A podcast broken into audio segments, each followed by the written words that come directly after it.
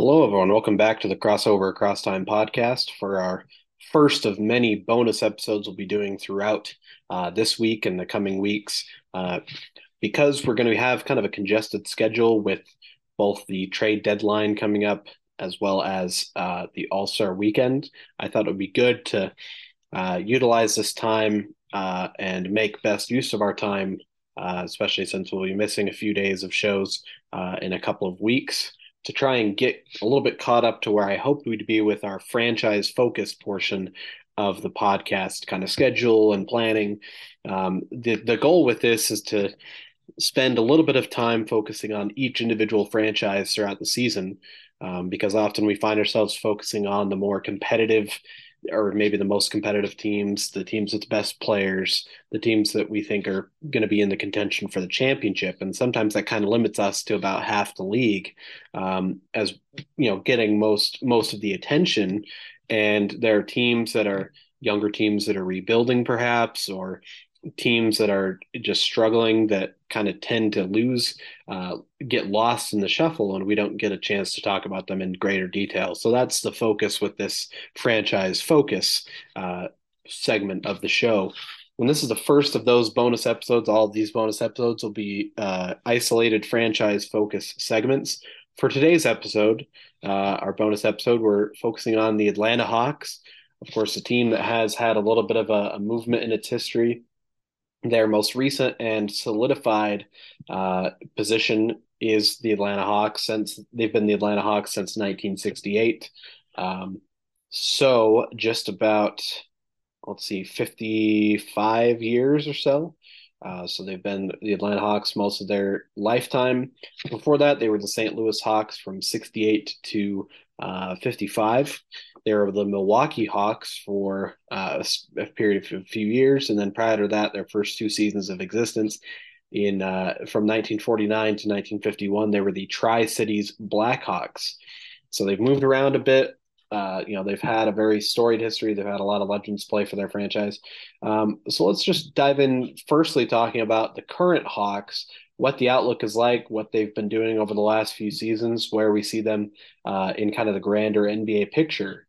Um, and similarly, in some uh, senses, to what we've seen uh, with teams like the Bucks, the um, the Bucks for for sure, the Cavaliers, uh, the Bulls a little bit as well. Um, the Hawks are a team that uh, five or six years ago were one of the lower teams. They had kind of uh, fallen off from their playoff contending ways.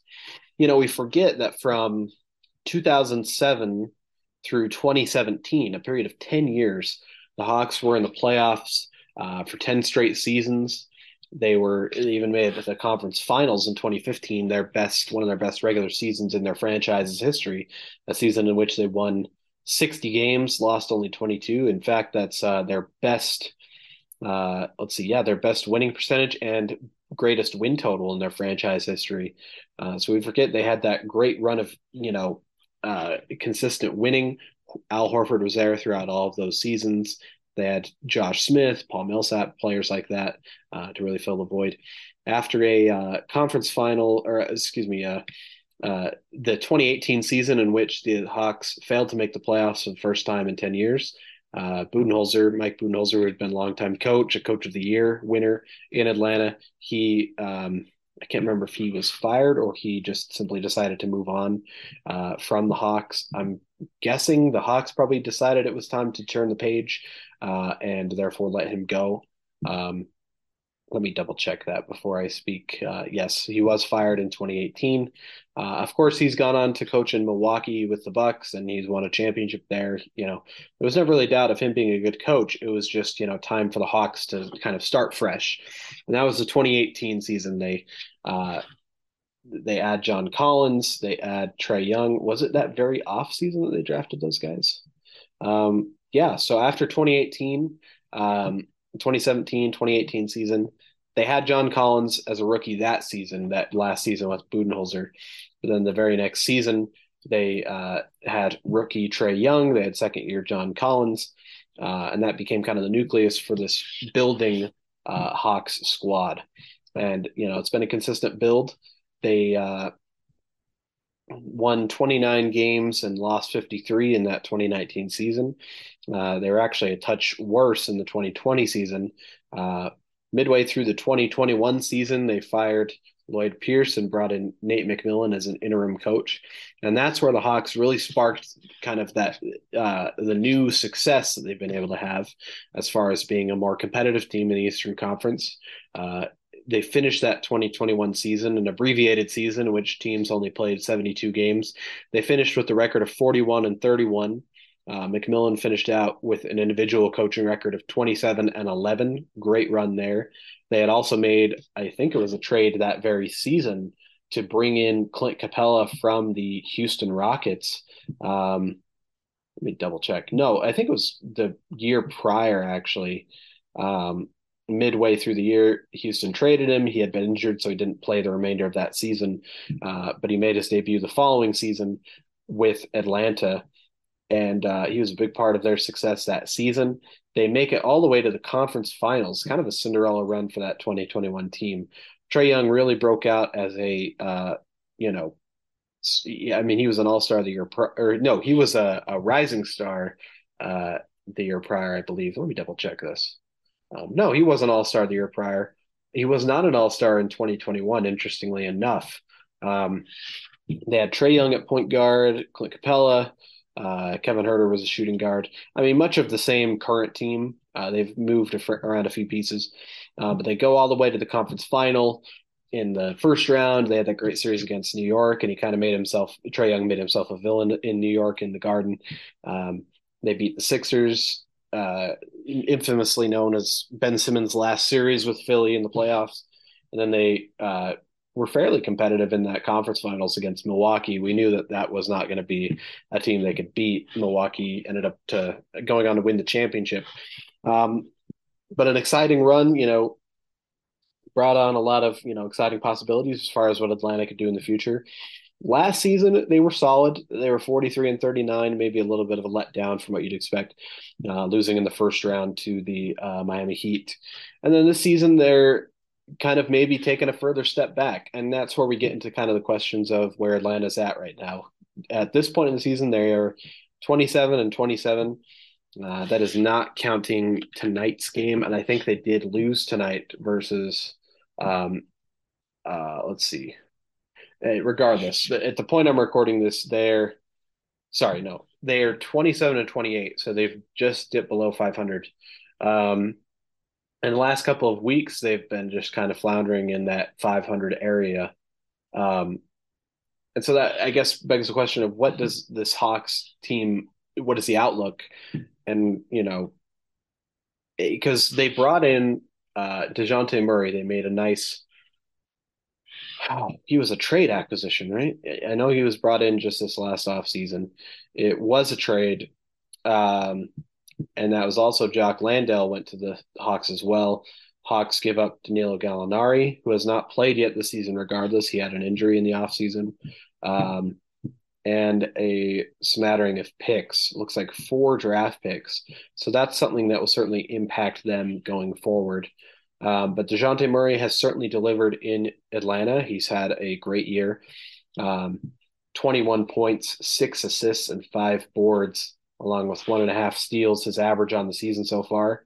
Um, Trae Young still playing well, 27 points, 10 assists per game on some pretty solid percentages. The although these are lower than maybe we, what we'd expect, DeJounte Murray is actually shooting better overall from the floor than Trae Young is, something you maybe wouldn't expect, especially with the start that DeJounte Murray had to his career. You know, that's a great backcourt. And DeJounte Murray takes the tough defensive assignment. Uh, Trae Young will be more of your offensive scorer and distributor, but both guys can uh, work the ball. Uh, Trae Young you know, kind of the emotional leader of those two, but you know, DeJounte Murray can do that same thing. I I think both guys can play well off the ball as well as with the ball in their hands. So it's a very interesting backcourt. It's kind of unique. Uh, two guys, you know, I didn't think of DeJounte as a as a two guard or playing alongside a point guard, but it's worked out well so far for them. I think the the questions for Atlanta come with um, getting that, you know, piece that's going to really elevate them to being more than just a competitive, decent team or decent to good team in the Eastern Conference. You know, DeAndre Hunter's a, a solid, serviceable starting small forward. He's averaging 16 points a game, four boards, and an assist. Um, good percentages. He's a nice, you know, plug and play guy, but you know, I they're probably going to need more to you know add some some offensive you know scoring touch. I mean hunter can put the ball in the basket but he's not necessarily a scorer. Again he fits a team game which is good for him. You know john collins is probably the biggest question mark for this team and he's regressed this season. Um, he had a great start to his career. Obviously he was an all rookie guy 10.7 boards. The next year he elevates that a lot further 19 and 10 uh, 21 and 10 the following year and since then, he's been kind of steadily declining uh, from 21 to this season. I mean, in 2021, it was 17.7 boards. This season, it's 13.7 boards. The rebounding is stationary. The defense is maybe a little better, but the percentages are down. He's shooting only 25% from three on the same amount of attempts. Um, free throws about the same. So just his his shooting ability from three is down. He's not as aggressive maybe offensively, and he's not shooting as well in general. So Collins has taken a step back. Clint Capela has been solid, but he has missed some time with injury. Uh, you know, 12 points, just about 11 and a half, 12 boards, and a block per game. You know, he's a good center for kind of the modern NBA. You don't need a uh, ultra lockdown defensive center. It's nice, but you need a guy who's going to, you know, fill the paint, be solid, get the boards. Uh, he's a good fit there. And they have Okongwu as well, who's filled that starting role very well. Maybe even he can supplant Clint, Clint Capela within the next year or two and, uh, you know, kind of take that spot from him. He's averaging similar ish numbers, uh, you know, in just he's he's not quite there. I mean, just maybe a minute less per game, and he's averaging nine points and seven boards. But again, he's very young. He's uh, I want to say he's probably twenty, uh, or nineteen. I mean, no, he's twenty two. Okay, so he's a little bit older, but he's still very young. Um, so he's, you know, I think he probably replaces Clint Capela uh, sooner or later. You have Bogdan Bogdanovic, who's been a nice, you know, six man role fits that well. They need something in that front court. And again, Collins, we thought he'd be that guy. He's regressed now. Can he reemerge? Is he a trade piece at the trade deadline? Uh, you know, that's something to keep an eye out for. They have AJ Griffin, who's a nice little rookie guard. I like him as a, you know, a bench piece along with along with Bogdanovic. I feel like those two as your bench wing guys. You have Young and Murray as your backcourt and you have Okongwu as their eventual starting center. Those pieces I like. You know, you lock that in place, uh, and then you have any number of you know reserve guys. Jalen Johnson, maybe maybe he gets a bigger role as a reserve, uh, four or five. Um, but I think you've got to find something that gives them a little more in that forward spot, either a small forward or a power forward. Probably a power forward. Um, again because Hunter's just a little more solid, reliable, steady, fits that spot. You replace Collins with an upgrade, uh, whatever that may be, and then you keep those bench pieces, and that's solid. And I guess the coaching thing would be another question, which I feel weird saying that, and I feel like um, the Hawks are pretty lucky. They've got Nate McMillan, who's been a solid coach in this league for a long time.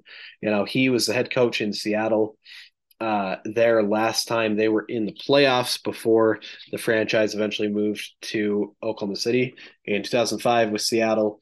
They won 52 games. You know, they won a playoff series. They battled against the Spurs as well. Then he was the head coach in Portland uh, during that Brandon Roy era, where they were really good and they made the playoffs multiple years.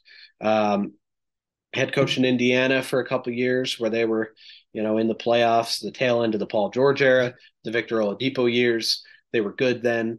And then he's been good with Atlanta, you know. And his career playoff record doesn't look ultra stellar because his teams haven't had the chance to go deep. You know, he doesn't always have the the most talented team, but his career winning percentage in the regular season is 53. Uh, three three rather. You know, you take out those handful of losing seasons, and he's well above 500. Maybe he's even 600 for his career. Uh, multiple time coach of the month.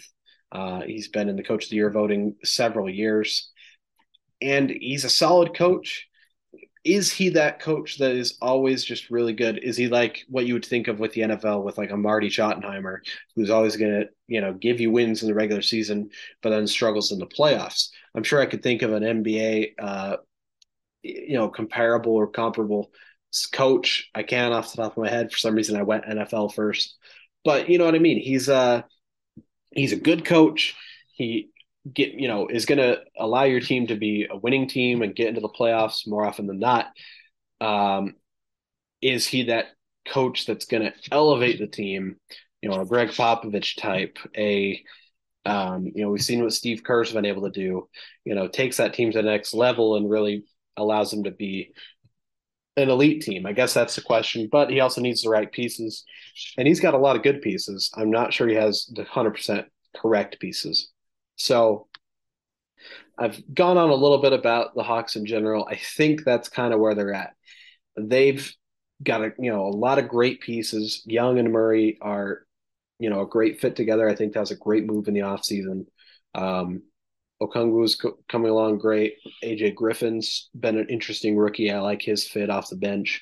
Um, you know, Jalen Johnson's a nice little piece, Bogdan Bogdanovic, and that's again, it's all a pretty young group. You know, no one too, not a, a ton of guys that are going to be getting too old too soon. And I think if they can find that forward fit, you know, maybe John Collins, it's an improvement there. Maybe he's moves on for someone who's going to fill that spot maybe add someone who will take DeAndre Hunter's spot, or you just solidify the, the bench depth. Um, that would be my question for Atlanta going forward.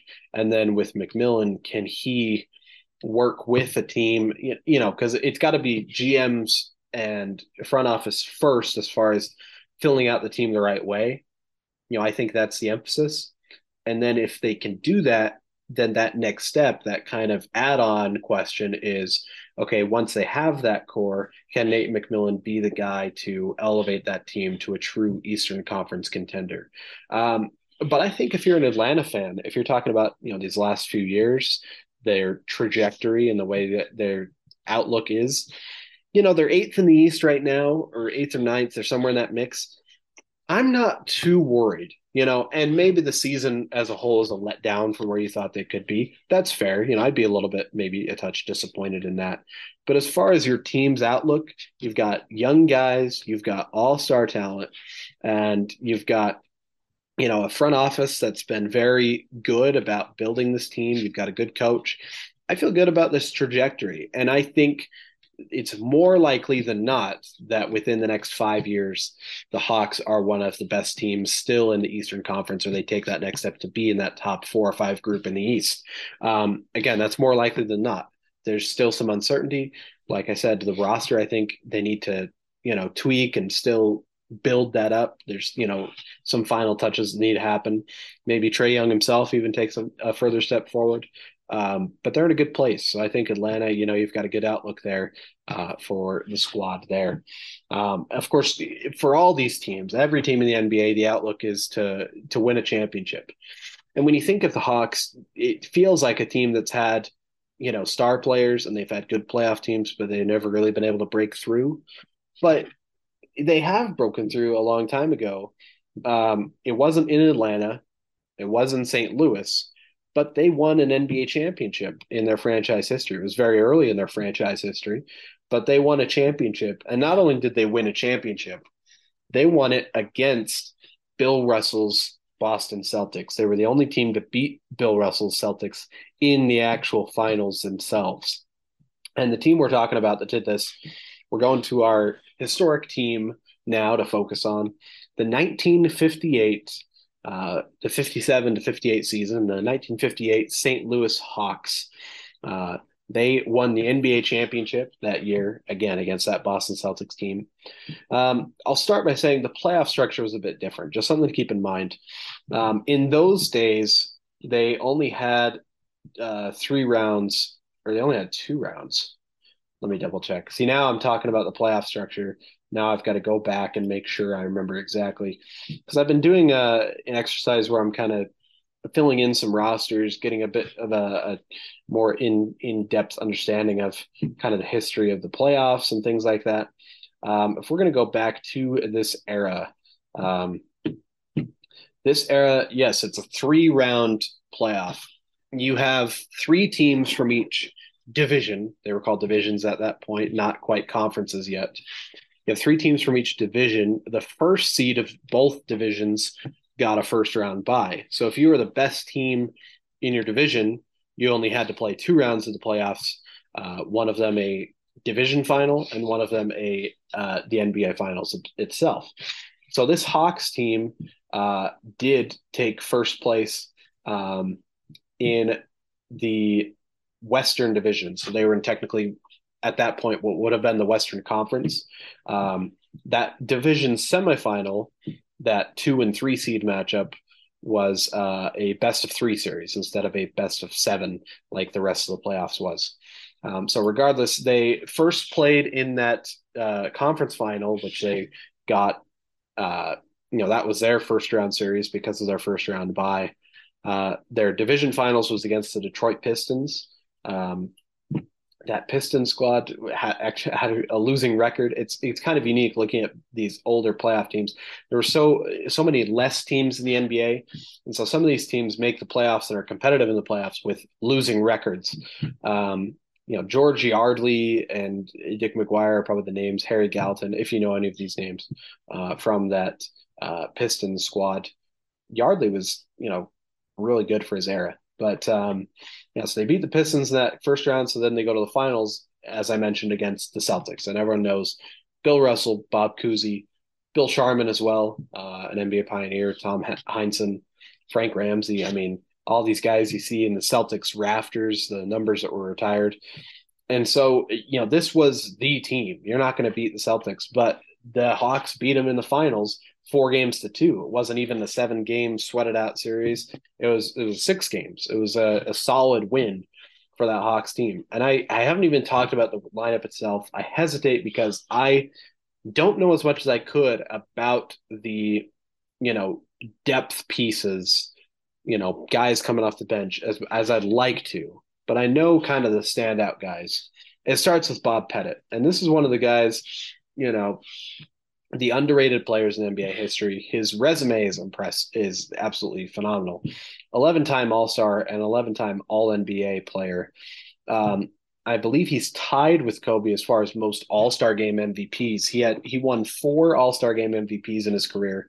Um, if you if you didn't name it after Kobe, and I'm glad they named it after Kobe, but if you had to pick a second option, it would be the Bob Pettit All Star Game MVP award. Um, he was a two time regular season MVP. He was Rookie of the Year, um, two time scoring champion, and a one time rebounding champion as well. Um, he's he was named to the NBA's 75th anniversary team. He's in the Hall of Fame. And you look at his numbers, they were just remarkable. His first season was actually when they were still in Milwaukee as the Milwaukee Hawks, and then the rest they were in St. Louis. Mainly a power forward, and his career averages 26 points, 16 rebounds. One season in the 1961 season, he averaged 20 rebounds a game. Um, and one then the very next season, he averaged his highest scoring total. He averaged 31 points per game. Um, an underrated player. He only played um, 11 seasons, I believe. Yes, 11 seasons. Imagine if he played 15 or 16, how highly he would rank in the annals of NBA, uh, you know, lore and you know stats and records and things of that nature. I mean, he was an all star every year that he played. He retired after his, you know, he was 32. That's when he hung it up, and uh, you know, just a remarkable player, a, a clear leader for them. And he was this the original kind of stretch four, if you want to put it that way. He certainly wasn't you know, they didn't even have the idea of the three pointer at that point, and he wasn't shooting quite that far out. But he would he can face up outside of the paint, hit your little close jumper, maybe a mid range jumper, some bank shots. So he could stretch the game, and he was an innovator in that sense. Plus, ultra physical on the rebounding side, could battle with Bill Russell, even there was even though they were slightly different positions. And uh, so that's your your main piece. Then you add uh, Ed Macauley in there as well. He was a former Boston Celtic himself, uh, you know, kind of the co-star or maybe even backup to Bill Russell at times in Boston. They trade him to St. Actually, he was traded in the piece that got Bill Russell to Boston, I believe. Let me double check that. Um, yes, traded with Cliff Hagan to the Hawks for Bill Russell. So ultimately, Celtics, yeah, they won that move. But Hawks didn't end up too bad themselves by getting Macauley, a Hall of Fame center himself, multiple time All Star. The numbers don't impress you looking at it today necessarily. He was a you know 19.9 rebound type of a guy, but especially you know a complementary piece to uh, Bob Pettit. He was a very solid guy, you know, a former All Star in his own right, and a nice, you know, you have a great front court presence there with those two. Then you add Cliff Hagan, the other part of that trade, and a, another Hall of Famer. A uh, you know he's your you know secondary scorer alongside Bob Pettit. Excuse me. He's going to average a bunch of rebounds himself. You know, so you've got three guys who are going to be solid in the in the paint with the boards. He's a scorer. He's a great outside shooter. His percentages are very good for his era. And so you've got a tremendous front court presence to battle against that likewise great front court of the Celtics. And the back court is not as good as, you know, Cousy or uh, even Bill Sharman, but it, it's still solid. You have Slater Martin at the point guard, a veteran point guard, a champion in his own right with the Minneapolis Lakers, um, multiple time All Star, multiple time All NBA. Uh, so he's a veteran guy who's going to run the floor, uh, you know, run the show, be the floor general they need. Uh, and then you add Jack McMahon, who's uh, you know played point guard early in his career himself, sliding in at the shooting guard for this Hawks team. Uh, an Iron Man in a sense for those late fifties. Um, just a nice little support piece to fill in the gaps for all these other guys. And again, I won't try and talk too much about the the bench because I really don't know a lot of these guys. It looks like Chuck Share, their backup center, was uh, a very solid backup presence. I mean, 25 minutes a game and 10 boards per game. That's great alone. You know, that's going to get get them what they need, I imagine.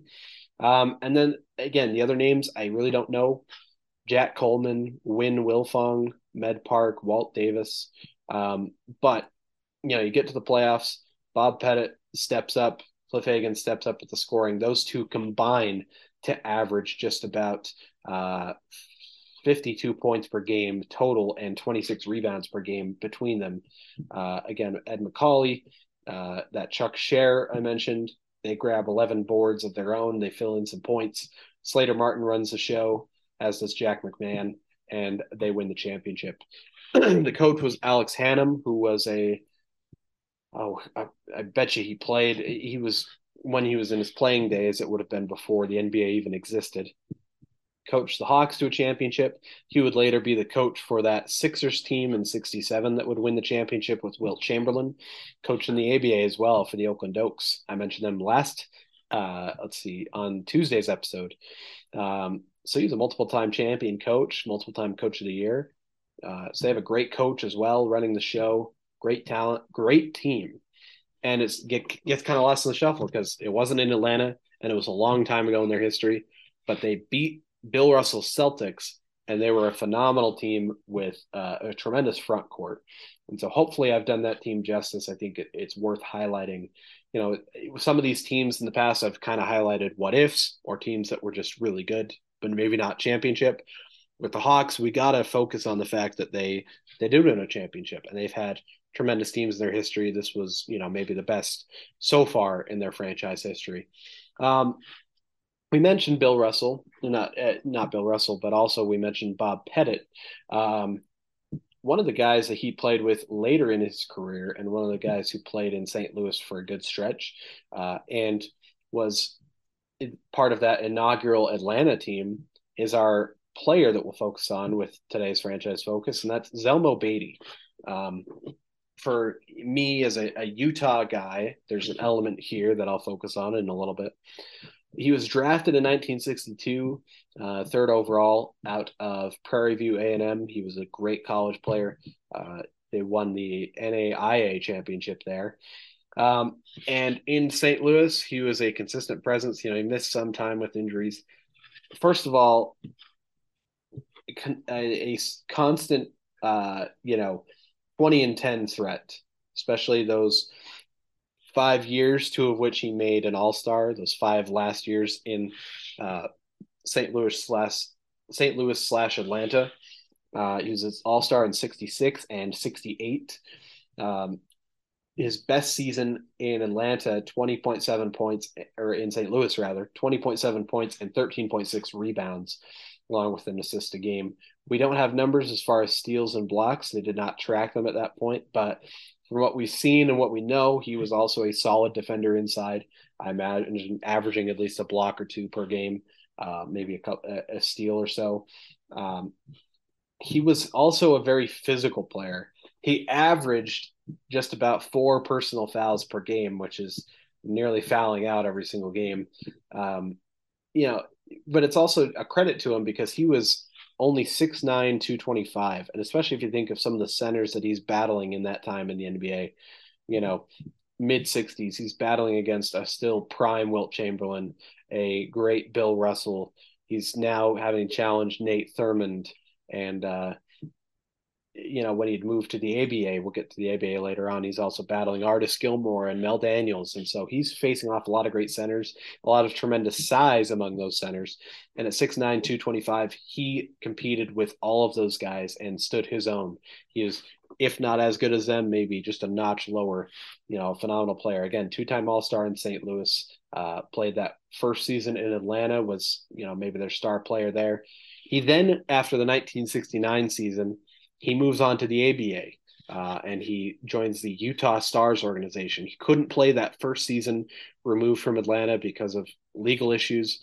Um, what would happen a lot of times if NBA players tried to jump to the ABA, they would get blocked in the in the courtrooms by their franchise. They are leaving so that you know trying to retain their services, trying to prevent them from playing in the ABA in general.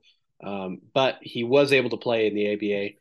He plays that 71 season and uh, the next three seasons as well with the Utah Stars. And in 71, his first year there in the ABA, he's, you know, 23 points, 50, uh, nearly 16 boards. He's uh, a league leader in field goal percentage, and the Stars go on to win the NBA champ or the ABA championship uh, against the Kentucky Colonels. The Stars were a consistent playoff threat in his years there. He was an All Star those first three seasons uh, a tremendous player there. He uh, finishes up his career back in the NBA in the 75 season, uh, playing with the Lakers mainly as kind of a, a backup center. Uh, still solid, but he was 35 at that point. He was kind of towards the tail end of his career. Um, yeah, he he led the NBA in personal fouls in two different seasons, tied in the league in disqualifications during the 64 season. So yeah, that kind of goes with that physical play.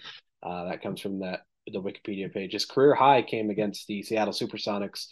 Uh, he had 42 points. Uh, that was December of 1967.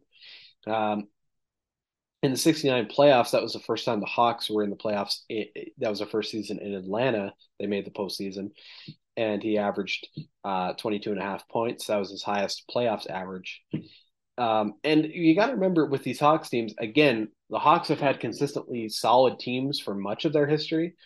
Uh, surprisingly, despite some rough teams, you know, in the the early 2000s and uh, maybe even the mid to late 70s. But from 1963 to 1973, they made the playoffs every year. Uh, some of those years they had losing records, but some of those years they had really strong records. Uh, and you know, for six of uh, six out of eight years for an eight year stretch, they were in the divisional finals, which is the equivalent of the conference finals. You know, they were right in it and had multiple chances to make it to the NBA finals again during the 60s and maybe even into the beginning of the 70s, but weren't able to do so for whatever reason. But Beaty was right in there, and he was, you know, 64 onward, um, or 62 onward. He was on all of those teams up until 1969 that were, you know, constant threats in the playoffs. So that's another credit to what he was able to do. Um, again, I mentioned the Utah Stars. Of course, for me as uh, a Utah resident and a Utah sports fan, uh, that Stars team has something special, even though I still am kind of learning about that team and what they were able to do. Um, it's certainly w- worth noting that as well in their championship in uh, Utah. Um, by the end of his career, you know, he was hampered by injuries that he'd sustained. He'd had multiple surgeries. Um, he ended up coaching a little bit with the ABA's Virginia Squires uh, their last season of existence. Um, and then, you know, went on to do just, uh, you know, kind of more day to day type work. He worked in financial planning, apparently, as well as a substitute uh, PE teacher in uh, the Seattle area. Uh, passed away uh, just about 10 years ago uh, in in Washington. He was 73 years old, you know, had a family. And I think he's just, you know, one of the underrated legends in NBA history and ABA history, you know, because of what he was able to do and go on and play in the ABA, win a championship there. There's something still about the ABA. They don't always get the full credit they deserve when comparing him to the NBA. But also think about if he stays in Atlanta and they add Pete Maravich, my favorite player of all time. Yeah, Pete Maravich with Zelmo Beaty and they had some solid pieces around. It could have been a very interesting uh, Hawks team. You know, we don't know what would have happened for sure with that team, but um, regardless, just a very, uh, a very great player all around, a solid inside presence, physical player, and a guy who matched up well with some of the greatest centers in NBA history. So definitely wanted to give him some some credit and some props there. Um, with that being said, I think that takes care of our franchise focus for the Atlanta Hawks franchise. Want to thank you all again for listening. Uh, certainly, be stay tuned for the remaining of um, you know normal daily episodes, but also our continual bonus episodes throughout the next couple of weeks, uh, where we do these franchise focuses for a variety of franchises. Uh, again, we're going alphabetical by um, mascot or you know however you want to call that. So we did the Hawks. So the next franchise focus will be the Heat, the Miami Heat. Uh, we'll focus on them. But again, thank you for listening, and uh, we'll be back with you soon.